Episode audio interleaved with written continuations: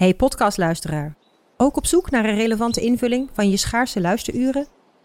Tune dan in op de podcastserie ESG, even samengevat van BNP Paribas.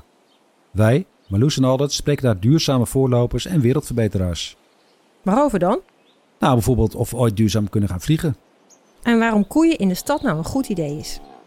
Dat en meer elke twee weken in een nieuwe aflevering. Dus abonneer je. ESG, even samengevat. Ik ben al jaren ondernemer, maar waar moet ik eigenlijk allemaal aan denken nu ik voor het eerst personeel wil aannemen, voor het eerst ga importeren of voor het eerst een bedrijfslocatie zoek? Weet wat je wel of niet moet doen bij zaken die je voor het eerst oppakt. Check kvk.nl voor praktische stappenplannen. KVK, hou vast voor ondernemers. Vanaf de redactie van NRC het verhaal van vandaag. Mijn naam is Thomas Ruip.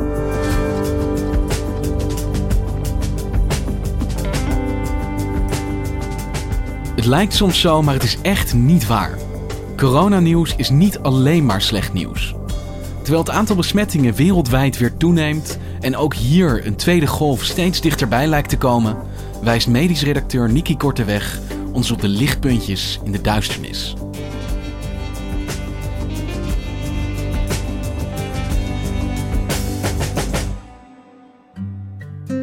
Hey we spraken elkaar een maand geleden en toen zei jij, we staan er een beetje voor zoals in februari. Zeg maar het begin, misschien de stilte voor de storm. Nou, onze zomerstop zit erop en ik denk gewoon het eerste wat ik jou wil vragen is, waar staan we dan nu met corona? Ja, ik vergeleek het toen met eind februari. En uh, dat was eigenlijk in de zin dat, uh, dat er heel weinig besmettingen waren, maar dat je natuurlijk niet weet wat er dan onder, onderhuids nog ligt en dat het zo weer op kan vlammen. En ik had zelf eigenlijk gedacht, nou, het is zomer. Um, ik was toe aan vakantie, dus ik heb ook vrijgenomen. En ik dacht, nou, dan kom ik terug in augustus. Dan is het vast nog niet zo heel druk uh, wat het coronaverslaggeving betreft. Dus kan ik even rustig inkomen. En dan, ik had gedacht, nou, ergens in september zal het dan wel weer aantrekken. Maar ja, we weten allebei dat het eind juli alweer uh, enorm begon toe te nemen, het aantal besmettingen. Ja, goedenavond. We hoopten allemaal op een zorgeloze zomer. Maar zo'n zomer is het helaas niet aan het worden. Dat er echt ingelaste persconferenties uh, kwamen. Het virus is bezig aan een gevaarlijke opmars. Het aantal besmettingen neemt al een paar weken achter elkaar toe. En we dreigen de winst te verspelen die we met elkaar in de afgelopen maanden hebben geboekt. En dat, ja, dat is gewoon reden voor alertheid. We zijn er nog niet vanaf. En jij vergeleken met eind februari. We weten natuurlijk allemaal wat er vanaf dat moment gebeurde in Nederland. Zijn we dan nu eigenlijk weer in maart beland? Het is nu anders dan in maart. De IC's liggen niet zo vol. Er sterven minder mensen aan corona. Uh, het aantal besmettingen neemt wel een beetje toe. Um, maar die, die grote piek hebben we nu natuurlijk niet. Um, de epidemie is zeker nog niet voorbij. Dus uh, de donkerte is er nog wel. Maar ik zie zeker wel een aantal lichtpuntjes. Dat is nou iets wat je niet zo heel vaak hoort in verband met COVID. Lichtpuntjes. Nee, maar ze zijn er wel. Ik zie er zeker vijf. En wat zijn op dit moment die lichtpunten volgens jou? Nou, het eerste lichtpuntje is eigenlijk dat, dat uh, artsen nu veel beter al weten hoe je coronapatiënten moet behandelen. Kijk, de, ernst van uh, COVID krijgen is natuurlijk als je uh, in het ziekenhuis belandt en erger nog op de IC belandt. En in het begin ja, wisten ze echt niet wat ze dan met zo'n patiënt aan moesten. En dat is nu wel uh, veel duidelijker. Wat zijn dan de nieuwe inzichten die we hebben over wat een coronapatiënt voor behandeling moet krijgen? Mijn collega Sander Voormolen die, die sprak met uh, Evert de Jonge. Dat is het hoofd van de afdeling Intensive Care van het Leids uh, UMC.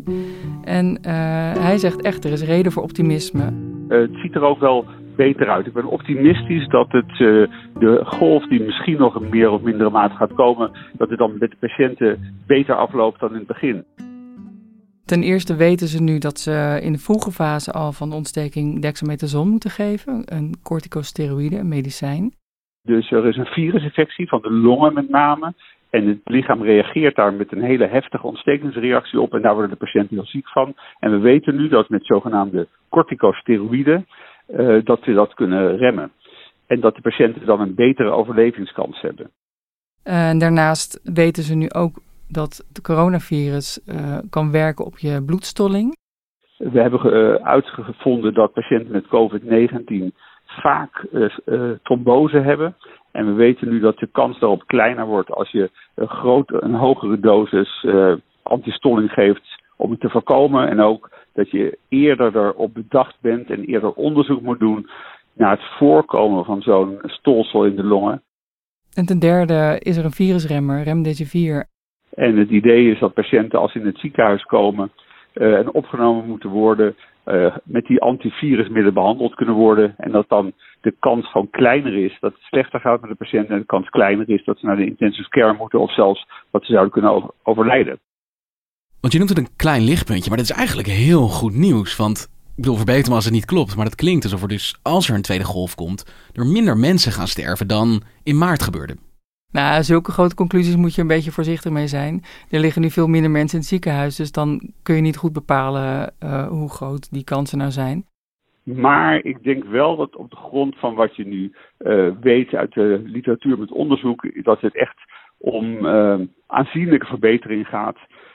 Misschien wel in de orde van grootte van 20% of zo. Dat is een beetje gebaseerd op die studies. Moet daar voorzichtig mee zijn. Het belangrijkste is dat ik denk dat we er beter op voorbereid zijn. En dat uh, mensen daar gerust op kunnen zijn dat ze goed worden behandeld en dat de resultaten ook iets beter zullen zijn. Ja, die, met die drie inzichten ben je nu beter af op de IC dan uh, aan het begin van de epidemie. Nou ja, dat is lichtpunt en ik voel mijn eigen duisternis al een klein beetje oplichten. Wat is dan het volgende punt? Nou, het tweede lichtpuntje is dat uh, nu meer jongeren besmet worden dan ouderen. En besmet worden is natuurlijk niet leuk, maar um, jongeren zijn minder gevoelig voor dit uh, virus. En dat betekent dus dat ze ook niet zo snel uh, in het ziekenhuis belanden, niet zo snel op de IC belanden. En hoe komt dat dan, dat relatief meer jongeren en minder ouderen besmet raken? Ja, dat komt omdat nu uh, bijvoorbeeld in de verpleeghuizen is men natuurlijk veel alerter. Weet men ook veel meer wa wat je moet doen om te voorkomen dat die ziekte daar verspreidt. En uh, ja, onder jongeren zie je toch wel dat er, er soms de regels overtreden worden en uh, dat er toch feestjes zijn, dat het toch een beetje rondgaat in, ja, in clustertjes. Het is deels moeilijk om me aan de regels te houden, omdat ik gewoon te lang me aan de regels heb gehouden. En ik heb nu wel zoiets van: oké, maar hoe lang gaat dit nog duren? En ja, snap je? Ik kan nu wel thuis gaan zitten, maar als ik zie dat iedereen uitgaat, dan denk ik ook wel van: oké, weet je, misschien kan ik ook wel één dagje, één nachtje de regels breken. Jongere mensen kunnen ook echt wel ziek worden ervan. Dus het, het is nog steeds geen goed idee om het uh, vrijelijk aan elkaar door te geven. Um, maar het lichtpunt is dat er niet meer zoveel ouderen besmet zijn en dus doodgaan of heel erg ziek er, eh, ervan worden. En 100 besmette jongeren is beter te dragen voor de zorg in ieder geval dan 100 besmette ouderen, want die belanden vaker op de intensive care. Ja, precies. En weten we inmiddels al hoe het nou komt eigenlijk dat jongeren minder ziek worden hiervan? Nou, dat is nog best een raadsel eigenlijk. Um, jonge mensen hebben wel altijd uh, standaard een betere afweer dan ouderen. Als je ouder wordt, neemt je, je afweersysteem wordt gewoon minder krachtig. Mm -hmm. Dus dat kan een verklaring zijn. Maar het zou ook kunnen um, dat jonge mensen bijvoorbeeld door uh, eerdere besmettingen met andere verkoudheidsvirussen, andere corona-verkoudheidsvirussen, die, die normaal elke winter rondgaan. Uh, als je die hebt gehad, dan zou het kunnen zijn dat je daar antilichamen tegen hebt ontwikkeld. En dat die antilichamen ook dit nieuwe virus herkennen. En dus ja, dat je al een, een beetje afweer hebt daartegen. Dat brengt me gelijk mijn derde lichtpuntje. Er zijn natuurlijk nu, na die eerste golf, meer mensen die al besmet zijn geweest. Meer mensen die al immuun zijn tegen dit coronavirus. Dus die groepsimmuniteit, uh, die is toegenomen. Ja, de oude vriend groepsimmuniteit weer. Ja, daar heb je hem weer. Terug van weg geweest. Ja, ik dacht dat dat een beetje een term was die in de band gedaan was. Dat idee dat je als samenleving beschermd bent als er maar genoeg mensen besmet geraakt zijn.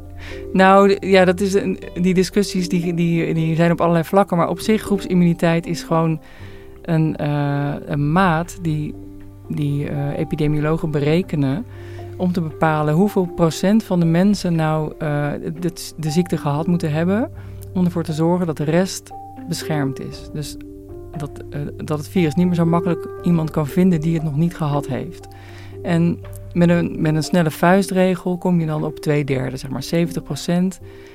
Als 70 procent van de mensen besmet is, dan, dan is in principe iedereen, de hele samenleving immuun.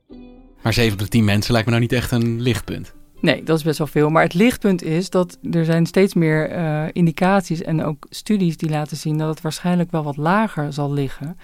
En uh, dat klopt ook wel. Zijn epidemioloog met wie ik sprak, Hans Heesterbeek van de Universiteit Utrecht. Hij zei ja, die vuistregel gaat ervan uit dat iedereen die besmet is dan helemaal uh, gelijk over de hele bevolking is verdeeld. Maar dat is natuurlijk in, in het echt niet zo. In het echt heb je groepjes mensen die allemaal al besmet zijn geweest en andere groepen die dat helemaal nog niet zijn geweest. En de een is ook vatbaarder voor het virus dan de ander. Hè. Ouderen zijn vatbaarder dan jongeren misschien wel. Um, en daarmee is het ook logisch, zegt hij, dat, dat, die, dat het echte percentage lager ligt. Dus misschien ben je er al eerder bij die, uh, bij die, dat, die drempel waarboven je groepsimmuniteit hebt. En heb je dan een paar hoopvolle getallen paraat voor ons? Ik bedoel, waar zouden we dan aan moeten denken? Hoeveel mensen zouden mogelijk besmet moeten zijn voordat je er al voordeel van ondervindt? Nou, één studie zegt 43 procent. Dat is heel specifiek. Maar goed, dat is echt een model en daar doe je dan aannames in. Er is zelfs een studie die zegt, nou, uh, 10, 20 procent kun je het al hebben. Dat dat een samenleving al eigenlijk de facto immuun zou kunnen maken? 10% Zou kunnen maken, maar ja, maar goed, dat, in de praktijk uh, zie je dat pas in het echt, zeg maar. Dus um, dat het lager ligt, dat lijkt duidelijk. Maar hoeveel lager dat dan precies ligt, uh, ja, dat is eigenlijk niet te zeggen. Want hoeveel mensen zijn op dit moment besmet geweest met corona en dus mogelijk immuun? Weten we dat eigenlijk? Ja, in Nederland uh, wordt het geschat tussen de 1 en de 2 miljoen mensen. Veel? Dat, ja, dat vind ik ook veel. Ja. Dat is meer dan ik had gedacht eigenlijk. Ja, het is natuurlijk een schatting. Uh, maar ja, dat zou, als die dan allemaal ook uh, afweer hebben opgebouwd, dan zou dat iets tussen de 6 en de 12 procent zijn van de, van de bevolking. Nou ja, die 6 procent, dat zie je ook een beetje terug 5% uh, in uh, studies van Sanquin, van de bloedbank. Die, die kijken naar donoren, hoeveel mensen antilichamen hebben tegen corona. In hoeverre iemand dan immuun is die besmet is geraakt, dat is nog een beetje de vraag. Maar stel um, dat, het, dat een deel van de mensen inderdaad nu immuun is daartegen, dan, ja, dan ligt dat tussen de 1 en 2 miljoen. Dus als meer mensen dan we eerder dachten eigenlijk al besmet zijn geweest en misschien de drempel voor groepsimmuniteit lager is, dan zijn we misschien volgens de meest optimistische aanname al iets verder in de buurt dan we eerder dachten. Ja, we zijn iets verder in de buurt. Um, en tegelijkertijd zijn we er nog lang niet. Hè? We hebben echt nog wel een aantal golven nodig, zouden we dan hebben om, om echt die, zo'n hoog percentage te bereiken. Dus nog steeds is het een beter, beter idee om dat met een vaccin te bereiken. Maar uh, ja, we zijn misschien iets dichterbij dan, uh, dan we dachten. Ja, en dat brengt me op het uh, vierde lichtpuntje. Um, sommige studies laten nu zien dat um, niet geïnfecteerde mensen soms ook al afweer hebben tegen dit coronavirus. Van zichzelf al? Van zichzelf al. Want hoe komen ze daar dan aan als dit virus eigenlijk gloednieuw is?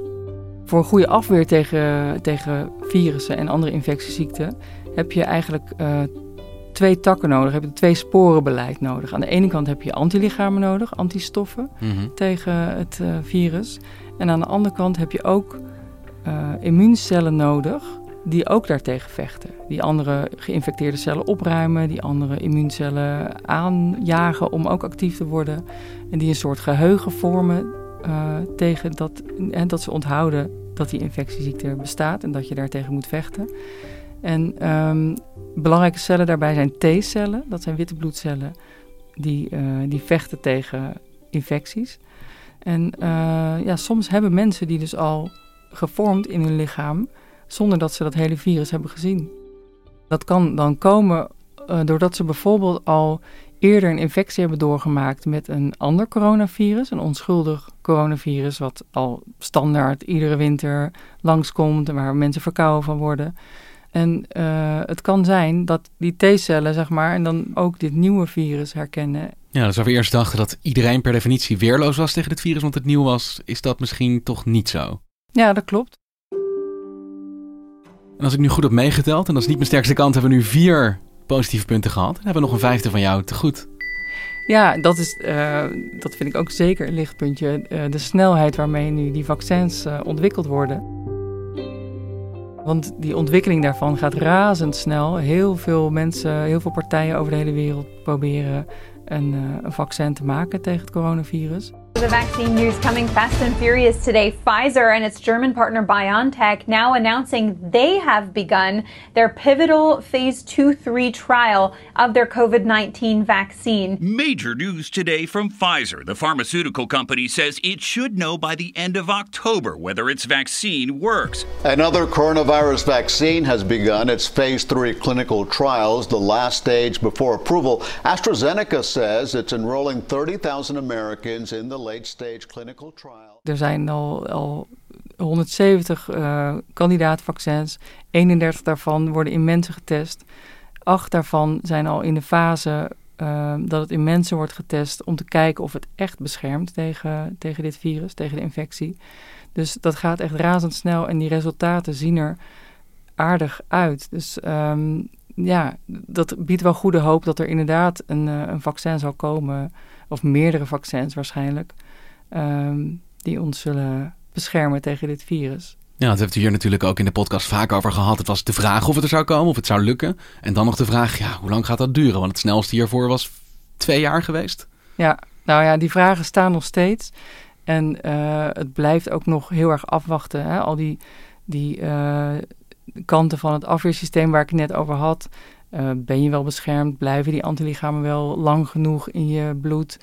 Uh, bouwt het geheugen zich wel op? Al dat soort dingen moeten nog beantwoord worden. Maar het tempo waarmee dat wordt uitgezocht is, uh, is hoopgevend. En de resultaten tot nu toe ook.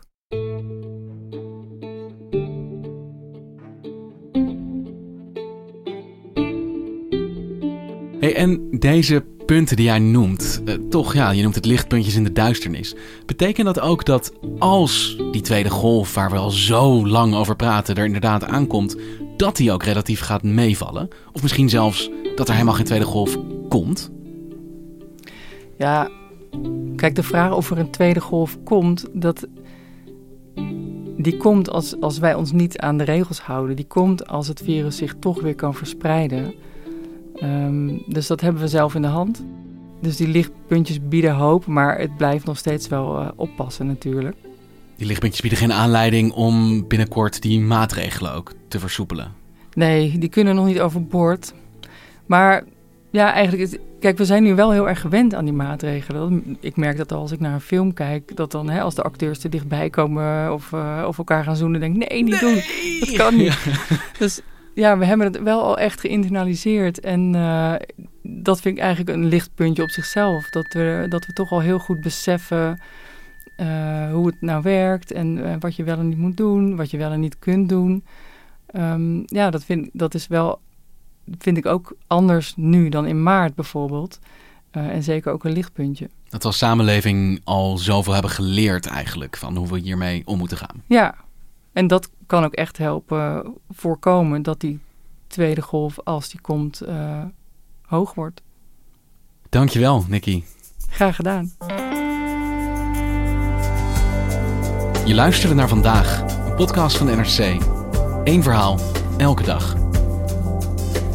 Dit was vandaag, morgen weer.